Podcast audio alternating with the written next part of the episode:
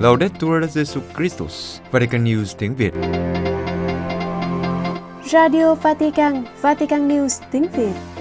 Mời quý vị nghe chương trình phát thanh hôm nay, thứ hai ngày mùng ba tháng tư gồm có: trước hết là Thánh Lễ Lá và Kinh Truyền Tin, kế đến là mục Điểm Sách, và cuối cùng là Giáo hội tuần qua. Bây giờ, kính mời quý vị theo dõi Thánh Lễ Lá và Kinh Truyền Tin với Đức Thánh Cha.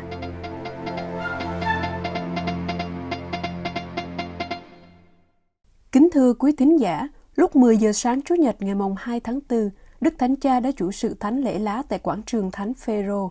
Đến cuối Thánh Lễ, số người tham dự lên đến sáu mươi nghìn người. Trong bài giảng Thánh Lễ, Đức Thánh Cha nhấn mạnh đến việc Chúa Giêsu bị bỏ rơi trong giây phút đau khổ nhất trên thánh giá vì chúng ta, để không ai cảm thấy bị bỏ rơi. Ngài nói: Dio mio, Dio mio, perché mi hai abbandonato? È l'invocazione che la liturgia oggi ci ha fatto ripetere nel Salmo responsoriale ed è l'unica pronunciata sulla croce da Gesù nel Vangelo che abbiamo ascoltato. Lạy Thiên Chúa, lạy Thiên Chúa của con, sao Ngài bỏ rơi con?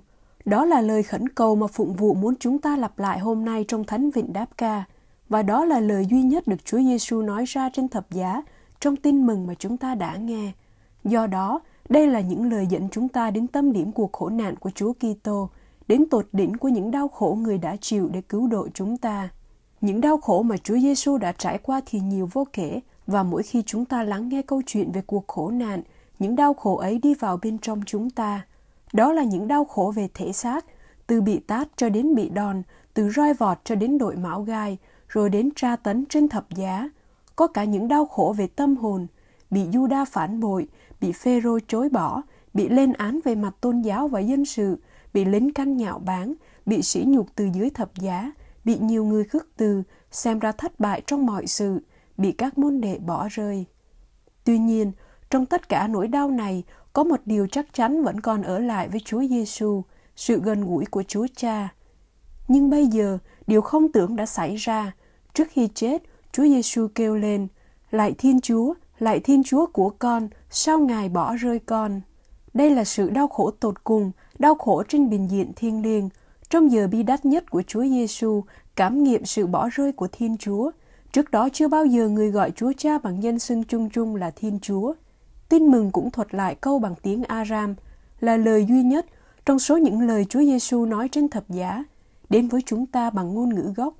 Biến cố này là có thật, và đó là một sự suy sụp tột cùng, sự bỏ rơi của Chúa Cha. Chúa đến để chịu đau khổ vì yêu chúng ta, điều mà thậm chí chính chúng ta còn khó hiểu. Nhìn thấy bầu trời khép kín, trải nghiệm ranh giới cay đắng của sự sống, sự tối tăm của hiện hữu, sự sụp đổ của mọi điều chắc chắn, Chúa Giêsu thét lên câu hỏi của những câu hỏi tại sao. Lạy Thiên Chúa, lạy Thiên Chúa của con, sao Ngài bỏ rơi con? Động từ bỏ trong Kinh Thánh rất mạnh mẽ. Nó xuất hiện trong những lúc đau đớn tột cùng, trong những tình yêu thất bại, bị từ chối và bị phản bội, ở những đứa trẻ bị khước từ và những thai nhi bị phá bỏ, trong cảnh cơ hàn, quá bùa, mồ côi, trong những cuộc hôn nhân kiệt quệ, trong những động thái loại trừ, tước bỏ các mối quan hệ xã hội, trong sự áp bức bất công và trong sự cô độc của bệnh tật. Nói tóm lại, trong những mối quan hệ bị cắt đứt nghiêm trọng nhất, Chúa Kitô đã mang điều này lên thập tự giá, gánh lấy tội lỗi của thế giới. Và ở đỉnh điểm, chính Chúa Kitô, con duy nhất và trí ái, đã trải qua một hoàn cảnh xa lạ nhất đối với người, sự xa cách Thiên Chúa. Tại sao mọi sự lại đi xa đến vậy? Vì chúng ta không có câu trả lời khác. Chúa Giêsu đã liên đới với chúng ta đến cùng, ở bên chúng ta đến tận cùng. Chúa Kitô đã trải nghiệm tình cảnh bị bỏ rơi để không bỏ rơi chúng ta làm con tin của sự hoang vắng, và người ở bên chúng ta mãi mãi. Người đã làm như vậy vì tôi, vì anh hay vì chị, bởi vì khi tôi, mỗi chúng ta hay bất cứ ai khác thấy mình bị dồn vào chân tường, lạc lối trong ngõ cụt, chìm trong vực thẳm của sự bỏ rơi, bị hút vào vòng xoáy tại sao và tại sao, thì vẫn còn hy vọng. Đó không phải là điểm kết thúc, bởi vì Chúa Kitô đã ở đó, và bây giờ người đang ở với mỗi người chúng ta. Chúa Kitô đã chịu sự xa cách của sự bỏ rơi để đón nhận mọi khoảng cách của chúng ta trong tình yêu của Ba Ngôi, để mỗi người chúng ta có thể nói, trong sự sa ngã của con, trong sự cô đơn của con, khi con cảm thấy bị phản bội, bị loại trừ và bị bỏ rơi, Ngài ở bên con. Khi con cảm thấy sai lầm và lạc lối, khi con không thể chịu đựng được nữa, Chúa vẫn ở đó, Ngài ở bên con, trong khoảnh khắc tại sao chưa được giải đáp của con. Chúa đang ở bên con. Chúa cứu chúng ta từ bên trong nỗi khắc khoải tại sao của chúng ta. Từ đó, hy vọng mở ra. Thực vậy, trên thập giá, dù bị bỏ rơi đến tột cùng, Chúa Giêsu không để mình tuyệt vọng, nhưng cầu nguyện và phó thác. Người thét lên câu hỏi tại sao của mình bằng những lời của một thánh vịnh và phó mình trong tay Chúa Cha, ngay cả khi người cảm thấy Chúa Cha ở xa. Trong sự từ bỏ, Chúa Giêsu tin tưởng. Không những thế, trong khi bị bỏ rơi, Chúa vẫn tiếp tục yêu thương các môn đệ, những kẻ đã bỏ rơi người và tha thứ cho những kẻ đã đóng đinh người. Ở đây, vực thẳm sự dữ của chúng ta phải đắm chìm trong một tình yêu lớn lao hơn, để mọi sự xa cách của chúng ta được biến thành sự hiệp thông. Anh chị em thân mến, một tình yêu như thế, tất cả vì chúng ta, cho đến cùng, có thể biến đổi trái tim chai đá của chúng ta thành trái tim bằng thịt, biết cảm thương dịu dàng và trắc ẩn. Chúa Kitô bị bỏ rơi, thúc đẩy chúng ta tìm kiếm người và yêu mến người trong những kẻ bị bỏ rơi. Bởi vì nơi họ, chúng ta không chỉ thấy những người túng thiếu, mà còn thấy chính Chúa, Chúa Giêsu bị bỏ rơi, Đấng đã cứu chúng ta bằng cách xuống tận đáy thẳm thân phận làm người của chúng ta. Đây là lý do tại sao Chúa Giêsu muốn chúng ta chăm sóc những anh chị em giống người nhất, cách riêng trong những đau đớn và cô đơn tột cùng. Ngày nay, có nhiều Đức Kitô bị bỏ rơi, có cả nhiều dân tộc bị khai thác và bỏ mặc cho khả năng xoay sở của riêng họ, có những người nghèo sống ở ngã tư đường và chúng ta không đủ can đảm để nhìn vào mắt họ. Ngày nay, những người di cư không còn là những khuôn mặt mà là những con số. Các tù nhân bị từ chối, con người bị giản lược thành các vấn đề. Nhưng cũng có nhiều Đức Kitô bị bỏ rơi vô hình, bị khuất lấp, bị bỏ rơi bởi những đôi găng tay trắng, những đứa trẻ chưa chào đời, những người già bị bỏ lại một mình, những người bệnh không được thăm viếng, những người tàn tật bị quên lãng, những người trẻ cảm thấy trống rỗng bên trong mà không có ai thực sự lắng nghe tiếng kêu đầy nhức nhối của họ.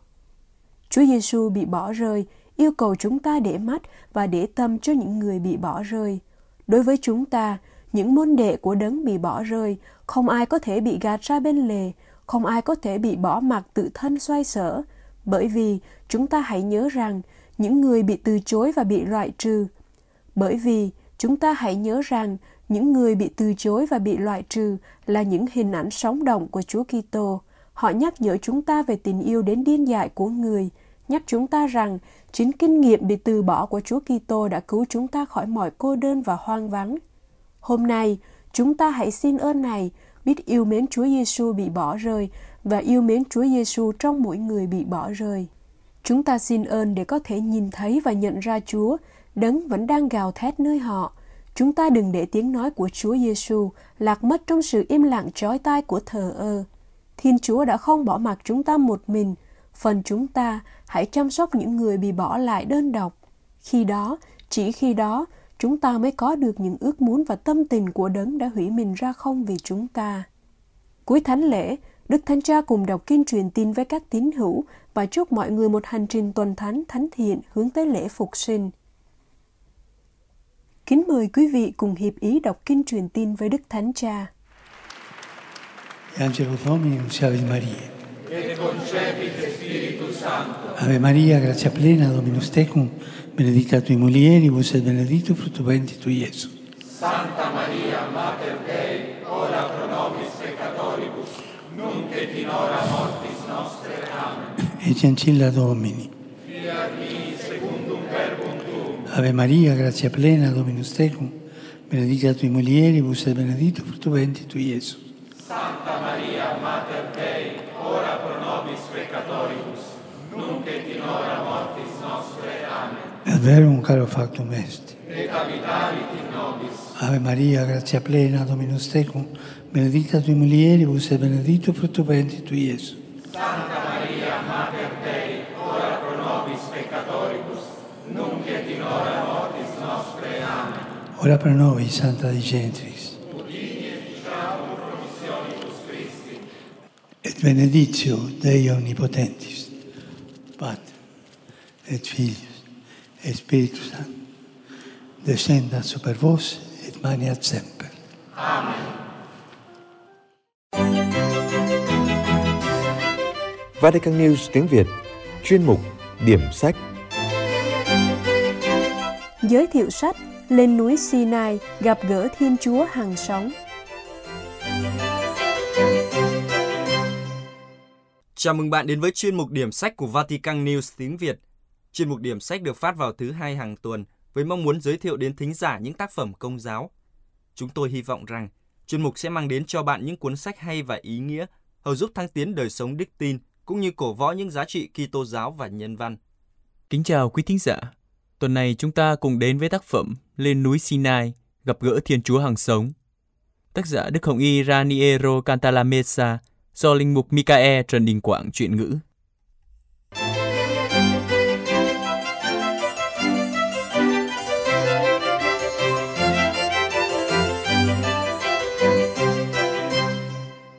Kính thưa quý thính giả, tiếp cận với việc đọc một cuốn sách mới lại không phải là thực hiện một cuộc hành trình mới cách nào đó sao?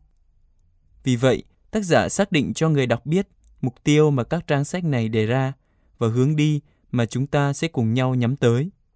Đó là chúng ta cùng nhau lên đường đi tới núi Sinai để tìm kiếm một vài dấu chỉ sẽ nói cho ta biết về Thiên Chúa hàng sống.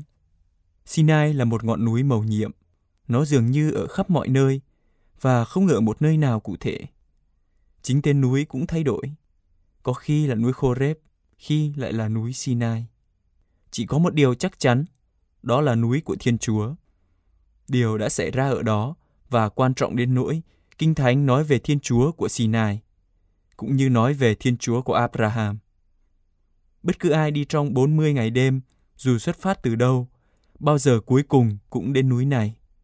Môsê, một kẻ chạy trốn ở xứ Madian, một hôm dẫn đàn chiên qua bên kia sa mạc, đến núi của Thiên Chúa, là núi Horeb.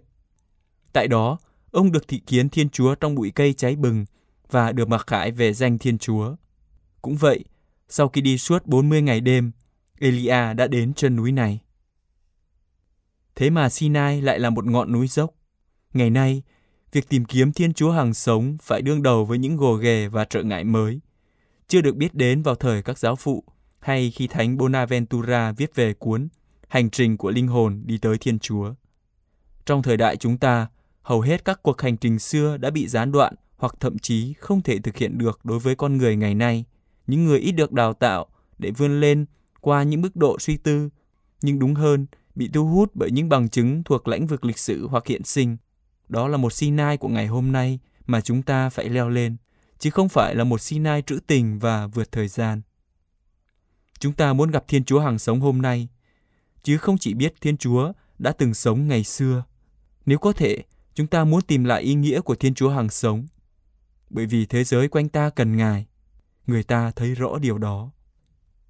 Trong chương hai của cuốn sách có tựa đề Thiên Chúa, cảm thức về một sự hiện diện, tác giả đặt ra câu hỏi: khi nói về Thiên Chúa hàng sống, nói về điều ấy theo nghĩa nào và định nghĩa nó như thế nào? Tác giả thừa nhận rằng lúc đầu tác giả dự định trả lời câu hỏi này bằng cách vẽ phác thảo sơ lược về Thiên Chúa hàng sống khởi đi từ Kinh Thánh. Nhưng rất nhanh chóng, tác giả nhận thấy một công việc như vậy là ngốc nghếch. Muốn mô tả về Thiên Chúa hàng sống, vẽ Ngài như một hình ảnh, ngay cả khởi đi từ Kinh Thánh lại không có nguy cơ giản lược Thiên Chúa hàng sống vào một ý tưởng về Thiên Chúa hàng sống hay sao? Vì vậy, tác giả đã không sắp đặt toàn bộ cuốn sách này với các tiêu đề và phụ đề, nhưng là sử dụng cách thức các chương nhỏ nối tiếp nhau, không cần liên tục, giống như bao nhiêu bậc để đạt tới đỉnh núi Sinai của chúng ta. Như vậy, tác phẩm sẽ không được thống nhất bằng một luận lý, mà bằng một thực tại. Thực tại đó là chính Thiên Chúa hằng sống. Chính Ngài sẽ ân định thứ tự các ý tưởng và suy tư theo một cục nam châm thu hút và bố trí mặt sắt trong từ trường của nó. Người ta có thể có một loại trực giác, một hình thức tri giác trực giác, một hình thức tiên cảm về Thiên Chúa hằng sống với tư cách một Thiên Chúa sống động. Người ta có thể khơi dậy niềm khát khao, hoài niệm về Thiên Chúa, nhưng không thể đi xa hơn, không thể nhốt cuộc sống vào trong một ý tưởng. Nơi Thiên Chúa, suy nghĩ là sống, là hiện hữu, tất cả là một. Điều này đủ để chứng minh rằng tự nó ở đỉnh cao nhất, không có đối kháng giữa ý tưởng và thực tại, giữa sống và nghĩ. Do đó, giữa Thiên Chúa sống động và Thiên Chúa được nghĩ đến. Nhưng chỉ tìm thấy điều này nơi Thiên Chúa, chứ không phải nơi chúng ta. Khi chính Thiên Chúa là đấng hình thành một ý tưởng về Ngài, chứ không phải khi chính chúng ta là những người hình thành một ý tưởng về Thiên Chúa. Trong trường hợp trước, nghĩ và sống ở cùng một cấp độ. Trong trường hợp sau, một không gian vô tận chia cách chúng. Kết quả là, người ta sẽ dễ dàng có cảm thức hoặc tri giác về Thiên Chúa hơn là có ý tưởng về Ngài. Vì ý tưởng bao quanh con người, trong khi cảm thức mặc khải sự hiện diện của người ấy, vẫn bảo toàn tính toàn bộ và không xác định của người ấy. Theo nghĩa này, Thánh Gregory Nisse nói về loại hình tri thức cao nhất về Thiên Chúa bằng cách trình bày nó như là cảm thức về một sự hiện diện ở ngay bên. Tác phẩm gồm ba mươi mốt bài suy niệm của Đức Hồng Y Cantalamessa. Chúng ta sẽ leo núi Sinai thiêng liêng để chiêm ngưỡng trên cao đấng mà mặt trời chỉ là sự phản chiếu mờ nhạt.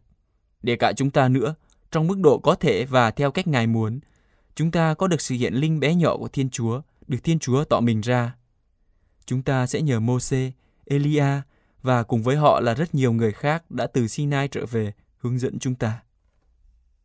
Thưa quý thính giả, tác phẩm Lên núi Sinai gặp gỡ Thiên Chúa hàng sống, dày hai trăm năm mươi bảy trang trên khổ giấy mười bốn phẩy năm đến hai mươi phẩy năm xăng ti mét. Tác phẩm cho chúng ta thấy sẽ sớm khám phá ra rằng ngọn núi mà chúng ta muốn leo không nằm ở bên ngoài mà ở bên trong chính chúng ta. Và chúng ta có thể coi suy tư của nhà thần bí là của mình. Người đã viết rằng, tôi là một ngọn núi trong Thiên Chúa, tôi phải leo lên cao để Chúa bày tỏ khuôn mặt yêu dấu của người cho tôi.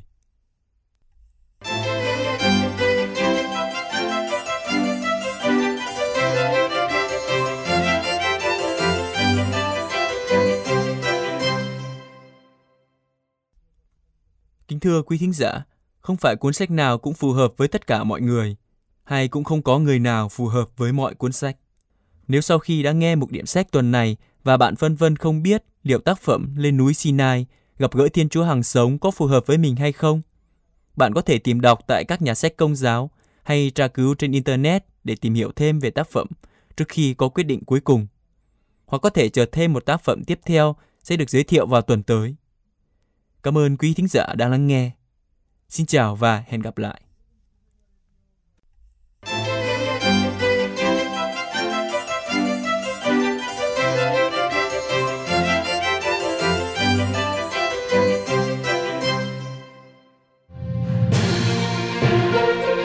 Vatican News tiếng Việt. Chuyên mục Giáo hội tuần qua.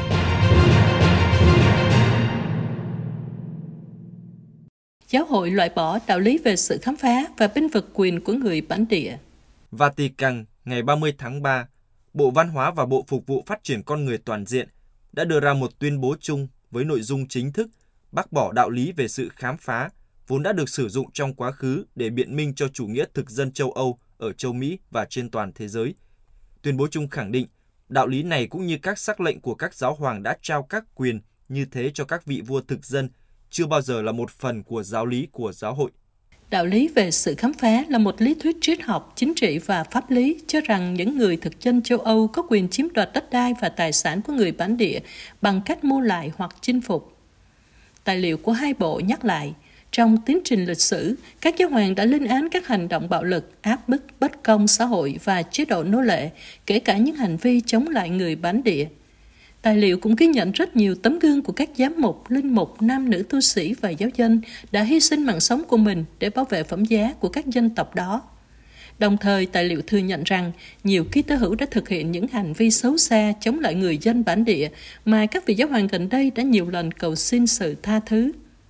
Theo một số học giả, đạo lý về sự khám phá này có cơ sở trong một số tài liệu của giáo hoàng, cụ thể là hai sắc lệnh của Đức Nicola thứ năm, Dum Diversas và Romanus Pontifex, và sắc lệnh Intercetera của Đức Alexander thứ sáu.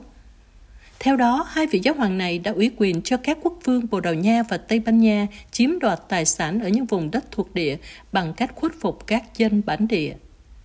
Theo tuyên bố chung, nghiên cứu lịch sử cho biết thêm rằng nội dung của các tài liệu này đã bị thao túng cho các mục đích chính trị bởi các cường quốc thực dân cạnh tranh nhằm biện minh cho các hành vi vô đạo đức chống lại người bản địa, đôi khi được thực hiện mà không có sự phản đối của chính quyền giáo hội. Do đó, hai bộ của Vatican khẳng định cần nhận ra những sai lầm này, thừa nhận những tác động khủng khiếp của các chính sách đồng hóa và nỗi đau mà người dân bản địa đã trải qua và xin được tha thứ. Sau đó, tuyên bố trích dẫn những lời của Đức Thánh Cha Francisco, cộng đồng Kitô giáo không bao giờ lại có thể cho phép mình bị lây nhiễm bởi ý tưởng rằng một nền văn hóa này ưu việt hơn những nền văn hóa khác hoặc việc sử dụng những cách ép buộc người khác là hợp pháp. Tuyên bố nói tiếp rằng, huấn quyền của giáo hội ủng hộ sự tôn trọng dành cho mọi con người và kết luận, do đó, giáo hội Công giáo bác bỏ những quan niệm không thừa nhận các quyền con người vốn có của người bản địa, bao gồm cả những gì đã được gọi là đạo lý về sự khám phá, về pháp lý và chính trị. Kết thúc tuyên bố chung, Bộ Văn hóa và Bộ Phục vụ và Phát triển Con người Toàn diện lưu ý rằng, gần đây, sự liên đới của giáo hội với các dân tộc bản địa đã dẫn đến sự ủng hộ mạnh mẽ của Tòa Thánh đối với các nguyên tắc có trong tuyên bố của Liên Hiệp Quốc về quyền của các dân tộc bản địa. Việc thực hiện những nguyên tắc đó sẽ cải thiện điều kiện sống và giúp bảo vệ quyền của người dân bản địa, cũng như tạo điều kiện thuận lợi cho sự phát triển của họ theo cách tôn trọng bản sắc ngôn ngữ và văn hóa của họ. Sau tuyên bố chung của Vatican bác bỏ đạo lý về sự khám phá, trong một tuyên bố chính thức, Tổng thư ký của Hội đồng Giám mục Hoa Kỳ, Đức Tổng giám mục Paul Kokri đã hoan nghênh tuyên bố mới của Vatican bác bỏ và lên án bạo lực và bất công đối với người bản địa, cũng như sự hỗ trợ liên tục của giáo hội đối với phẩm giá và nhân quyền của họ. Ngài cũng bày tỏ sự đau buồn và hối tiếc sâu sắc khi các Kitô hữu, kể cả các vị lãnh đạo giáo hội, không phản đối hoàn toàn các hành động phá hoại và vô đạo đức của các cường quốc thực dân đang cạnh tranh nhau. Các giám mục Canada cũng nhận định rằng các sắc lệnh của các giáo hoàng đã bị các thế lực thực dân thao túng và các dân tộc bản địa đã phải chịu những tác động khủng khiếp của các chính sách đồng hóa của các quốc gia thuộc địa. Các ngài ca ngợi việc Vatican công nhận tuyên bố của Liên Hiệp Quốc về quyền của người bản địa mà nếu được thực hiện sẽ giúp cải thiện điều kiện sống của người bản địa, bảo vệ quyền của họ, cũng như hỗ trợ họ tự phát triển cùng với bản sắc, ngôn ngữ, lịch sử và văn hóa của họ. Cả các giám mục Hoa Kỳ và Canada đều lặp lại quan điểm của Vatican được thể hiện trong tuyên bố chung của hai bộ, nói rằng mặc dù giáo hội đã bảo vệ quyền của người yếu thế và người nghèo trong suốt lịch sử, nhưng nhiều Kitô hữu đã phạm những hành động xấu xa chống lại người bản địa mà các vị giáo hoàng gần đây trong nhiều dịp đã xin tha thứ. Hai hội đồng giám mục Hoa Kỳ và Canada đang nghiên cứu tổ chức một hội nghị chuyên đề học thuật để tiếp tục đối thoại giữa các học giả bản địa và Công giáo. Đức Hồng Y Koch thăm Slovakia nhân kỷ niệm ba mươi lăm năm các cuộc biểu tình chống Cộng sản. Slovakia, Đức Hồng Y Koch đã thăm Slovakia từ hai mươi bảy đến ba mươi tháng ba nhân kỷ niệm ba mươi năm cuộc biểu tình thắp nến chống Cộng sản và đặt vòng hoa tại buổi kỷ niệm này. Vào ngày hai mươi lăm tháng ba năm một nghìn chín trăm tám mươi tám, khoảng năm nghìn người biểu tình đã tập trung tại quảng trường Evdotlas ở Bratislava với những ngọn nến trên tay, phản đối sự đàn áp của chính phủ tiệp khắc đối với giáo hội. Cuộc biểu tình ôn hòa này đã bị cảnh sát đàn áp dữ dội. Đầu tiên họ sử dụng vòi rồng và sau đó tấn công những người tụ tập bằng dùi cui và gậy. Cuộc biểu tình là một thời điểm quan trọng trong lịch sử Slovakia, thường được cho là có ảnh hưởng đến cuộc cách mạng Nhung năm sau đó, khiến cho chế độ độc tài kéo dài bốn mươi năm chấm dứt. Trong chuyến thăm, Đức Hồng Y Koch, Tổng trưởng Bộ Cổ võ Sự hiệp nhất các Kitô hữu, đã gặp gỡ các nhà lãnh đạo tôn giáo của các giáo hội Kitô khác nhau của Slovakia, cũng như với các nhân vật chính trị, bao gồm cả Thủ tướng Slovakia Eduard Eje. Ngày đầu tiên, Đức Hồng Y thăm thành phố Košice ở miền Đông, nơi Ngài ở lại trong một ngày rưỡi. Tại đó, Ngài đã thăm các giáo hội chính thống, Công giáo Latin và Công giáo Hy Lạp, gặp gỡ các đại diện của từng giáo hội đó.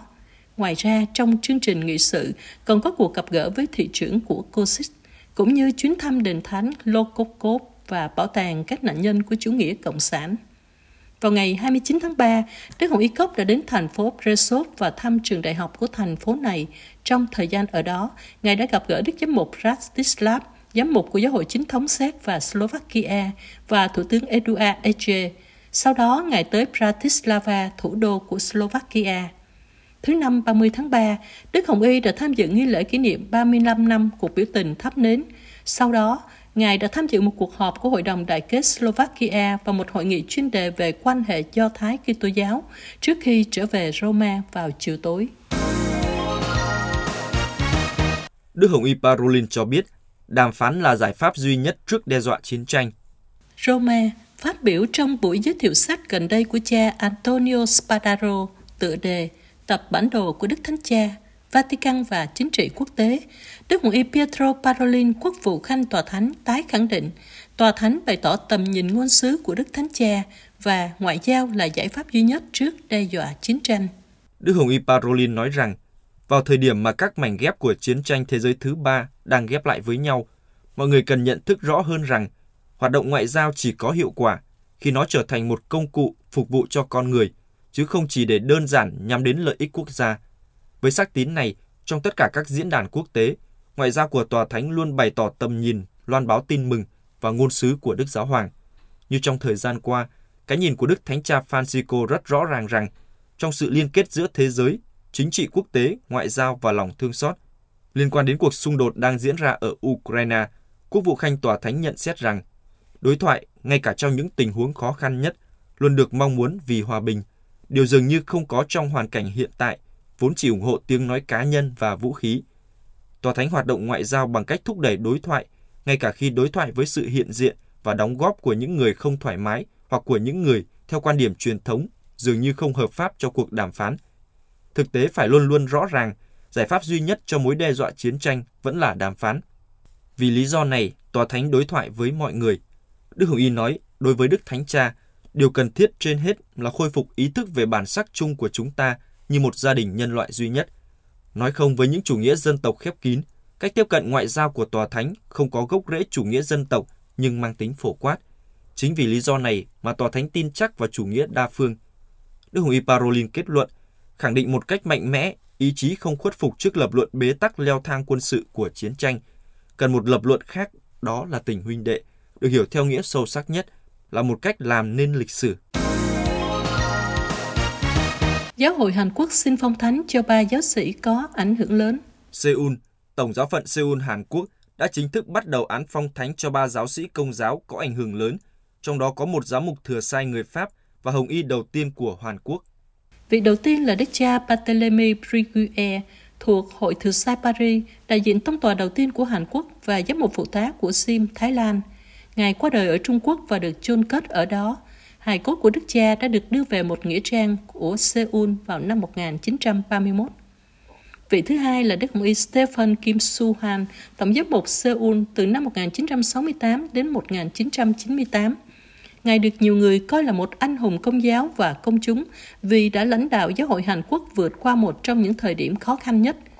Đức Hồng Y đã tăng cường nỗ lực truyền giáo ở Seoul và tận tâm làm việc để thực hiện tinh thần của cộng đồng Vatican thứ hai với sự tham gia của giáo dân.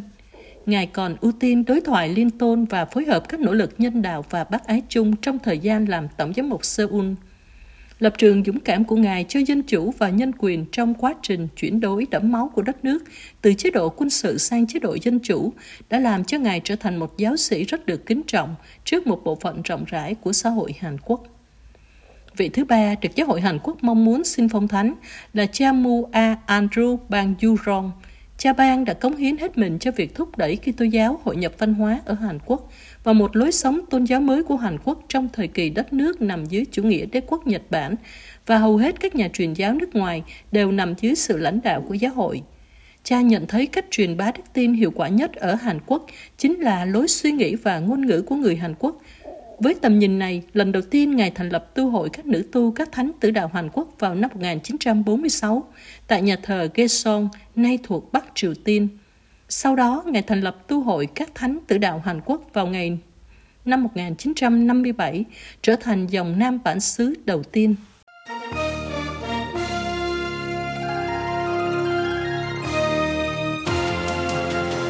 Cảm ơn quý vị đã chú ý lắng nghe chương trình Radio Vatican của Vatican News tiếng Việt. Xin Thiên Chúa chúc lành cho quý vị và toàn gia quyến. Laudetur Giêsu Christus, ngợi khen Chúa Giêsu Kitô.